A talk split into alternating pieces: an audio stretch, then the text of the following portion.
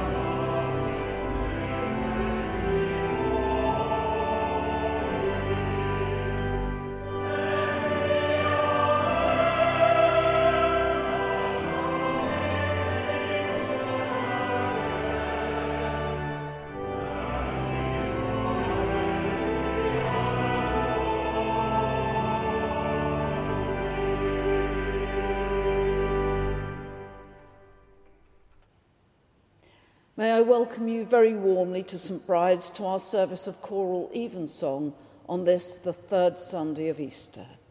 We're delighted that you're able to join us online for this service.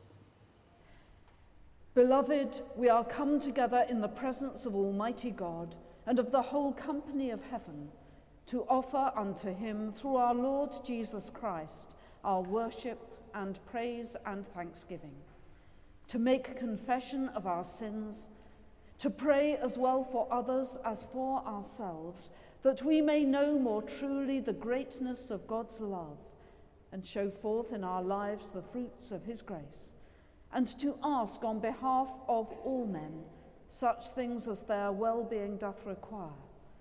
Wherefore, let us kneel now and humbly confess our sins to Almighty God. Let us pray.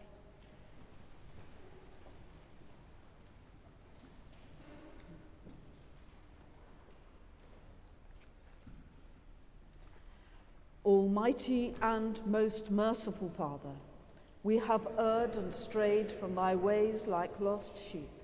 We have followed too much the devices and desires of our own hearts. We have offended against thy holy laws.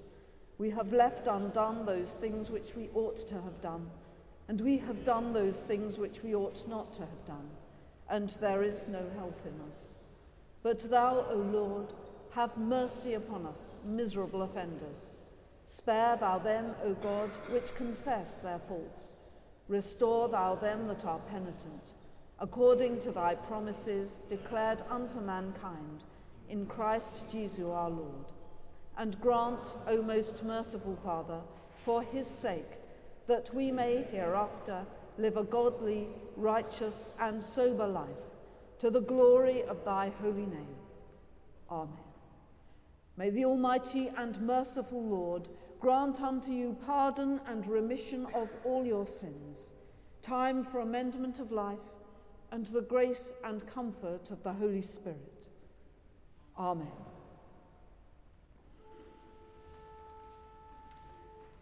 O Lord, open thou our lips.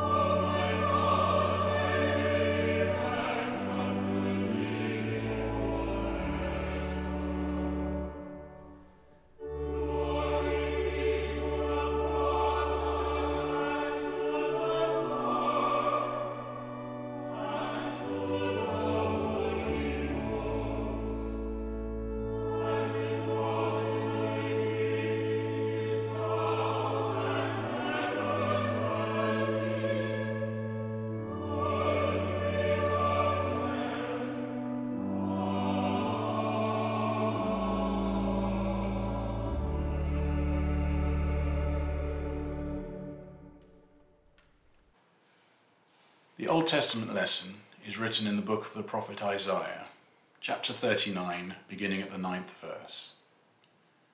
The writing of Hezekiah, king of Judah, when he had been sick and was recovered of his sickness. I said in the cutting off of my days, I shall go to the gates of the grave. I am deprived of the residue of my years. I said, I shall not see the Lord, even the Lord, in the land of the living. I shall behold man no more with the inhabitants of the world. Mine age is departed, and is removed from me as a shepherd's tent. I have cut off like a weaver my life. He will cut me off with pining sickness. From day even to night wilt thou make an end of me. I reckon till morning that, as a lion, so will he break all my bones. From day even to night wilt thou make an end of me. Like a crane or a swallow, so did I chatter. I did mourn as a dove. Mine eyes fail with looking upward. O Lord, I am oppressed. Undertake for me. What shall I say? He hath both spoken unto me, and himself hath done it. I shall go softly all my years in the bitterness of my soul. O Lord, by these things men live, and in all these things is the life of my spirit. So wilt thou recover me, and make me to live. Behold, for peace I had great bitterness, but thou hast in love to my soul delivered it from the pit of corruption. For thou hast cast all my sins behind thy back. For the grave cannot praise thee, death cannot celebrate thee. They that go down into the pit cannot hope for thy truth. The living, the living, he shall praise thee, as I do this day. The Father to the children shall make known thy truth. The Lord is ready to save me. Therefore, we will sing my songs to the stringed instruments all the days of our life in the house of the Lord. This is the word of the Lord. Thanks be to God.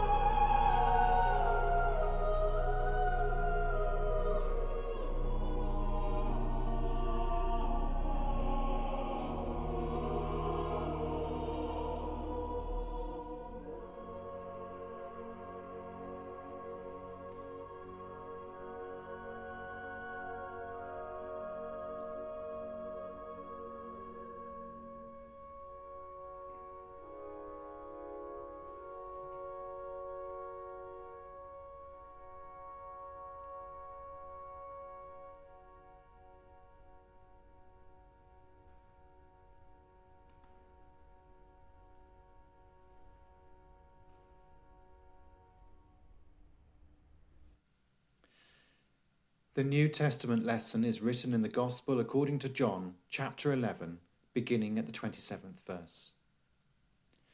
She saith unto him, Yea, Lord, I believe that thou art the Christ, the Son of God, which should come into the world.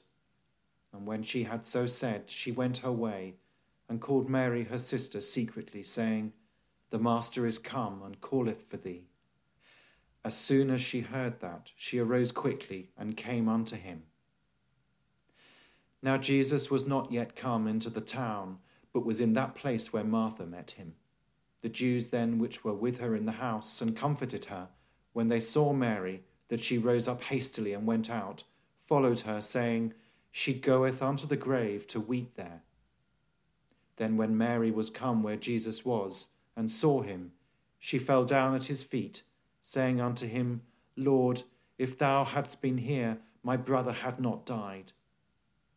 When Jesus therefore saw her weeping, and the Jews also weeping which came with her, he groaned in the spirit, and was troubled, and said, Where have ye laid him?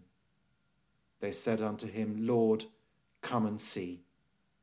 Jesus wept. Then said the Jews, Behold how he loved him. And some of them said, Could not this man, which opened the eyes of the blind, have caused that even this man should not have died. Jesus, therefore, again groaning in himself, cometh to the grave.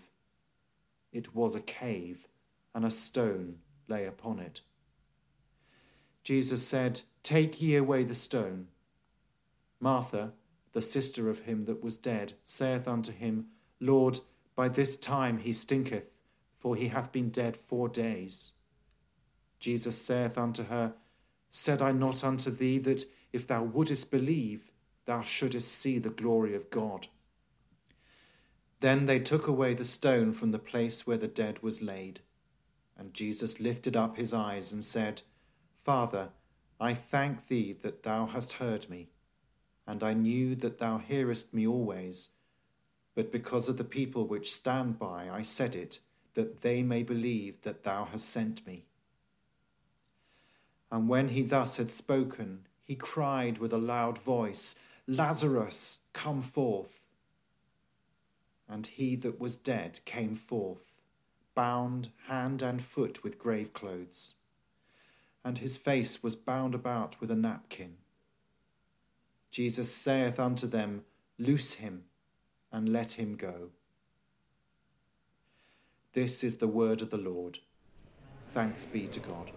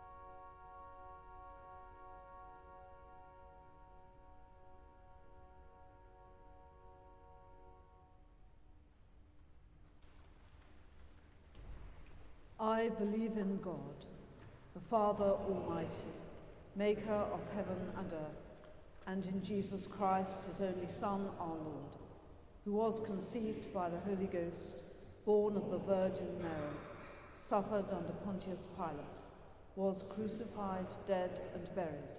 He descended into hell. The third day he rose again from the dead. He ascended into heaven and sitteth on the right hand of God the Father Almighty. From thence he shall come to judge the quick and the dead. I believe in the Holy Ghost, the holy Catholic Church, the communion of saints, the forgiveness of sins, the resurrection of the body, and the life everlasting. Amen. The Lord be with you. Let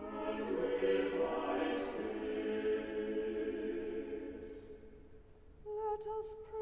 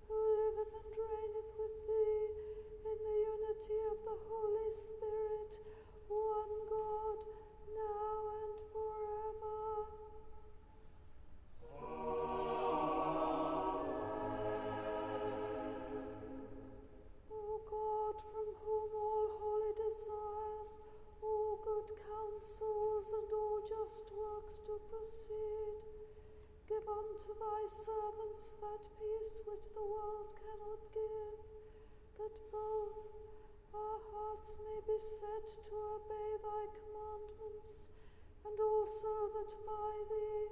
We, being defended from the fear of our enemies, may pass our time in rest and quietness through the merits of Jesus Christ our Saviour.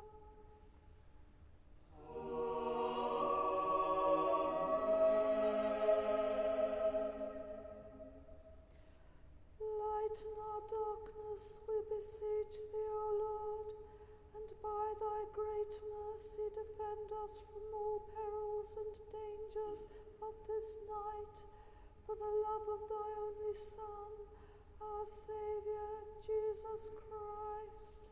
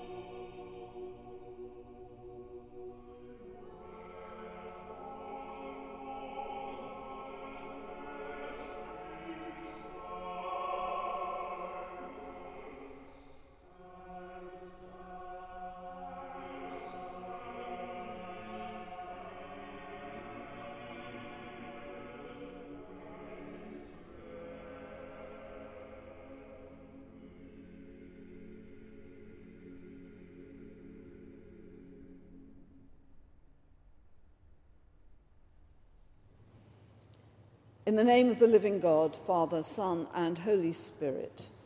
Amen.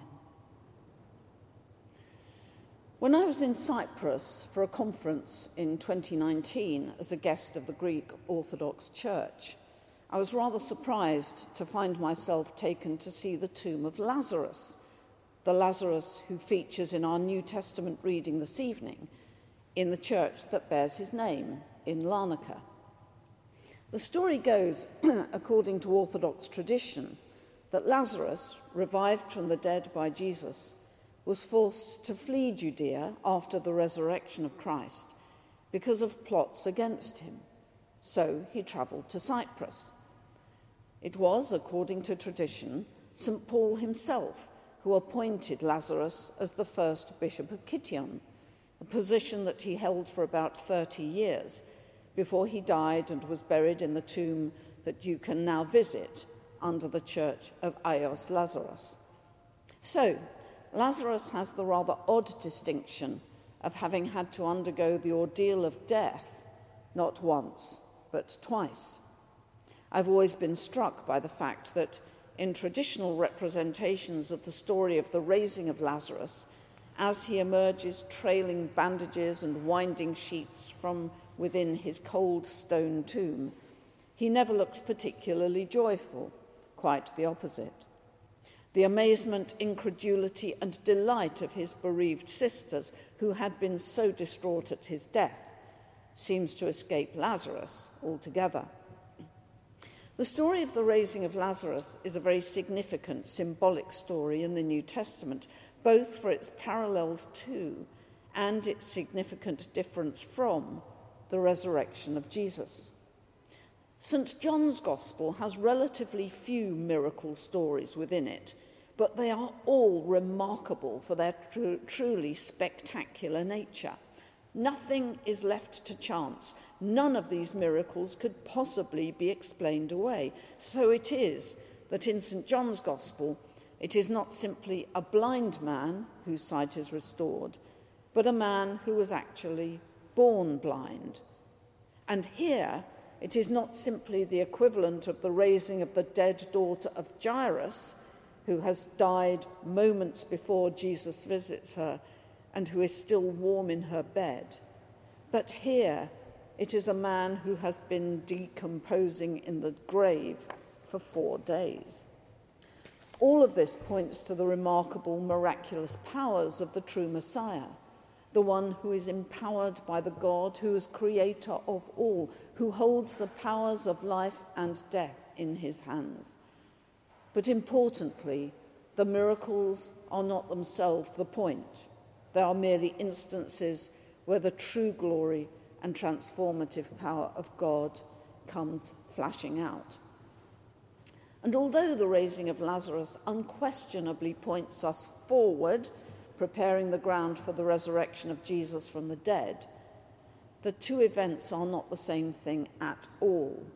In the story of Lazarus, a dead man is resuscitated. In the resurrection of Christ, we encounter what is truly a new creation. The one who emerges from the tomb on that first Easter day is no longer simply the earthly Jesus who walked this earth with his disciples, but the risen Christ. There is change as well as continuity. He is recognizably the same, yet notably different. The resurrected life is continuous with, and yet different from, this life. It is transformed, and it is transformative. Little wonder that artists and poets have sometimes reflected on the rather unfortunate lot that befell, that befell Lazarus. The American poet Charles Darnell begins his poem Lazarus with the following words Ah, Jesus, you do me no favors. You give me life, but not my life. You raise me up. What am I to do? You are borne away with the crowd, shouting hosannas as you go, like the retreating tide pulls pebbles from the shore. I am like shells on the sand, empty, hard husk, standing out for the curious. But I shall not be picked up by wandering hands. Those who know me, loved me, know me not now. I am not the phoenix reborn with youth and soaring strength, just Lazarus, already tottering to my second tomb. Darnell's poem ends with the haunting lines I see my future years ahead. the unnatural soul moving alone through my unnatural days. My God, my God, why have you forsaken me?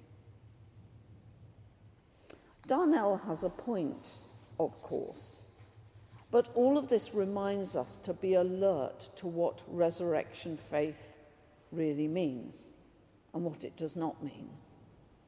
Resurrection faith is not about resuscitating those aspects of life that we cannot bear to lose and desperately wish to cling on to. Rather, it is the challenge and the opportunity to allow that which needs to die to be properly laid to rest in order that something new and far, far more remarkable might be permitted to rise in its place. Amen.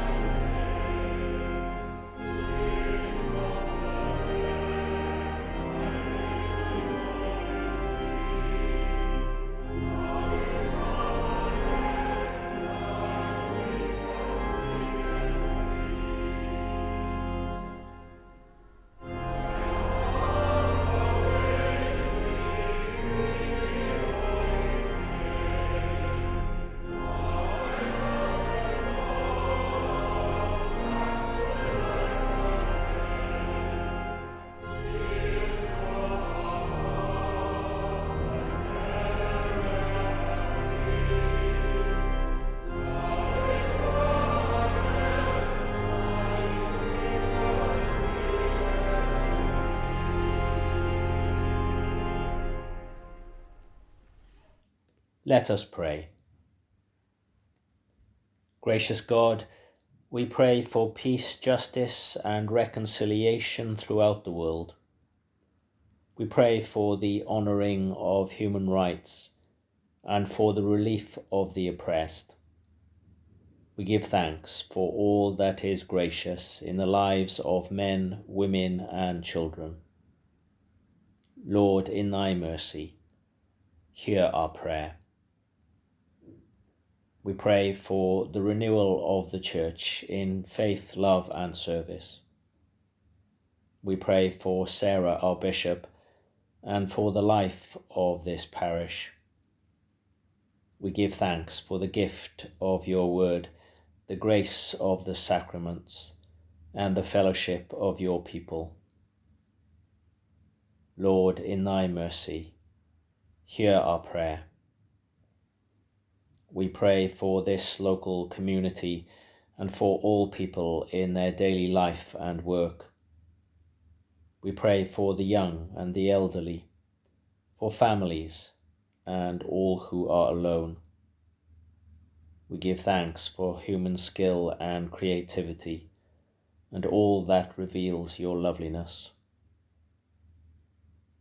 Lord, in thy mercy, hear our prayer.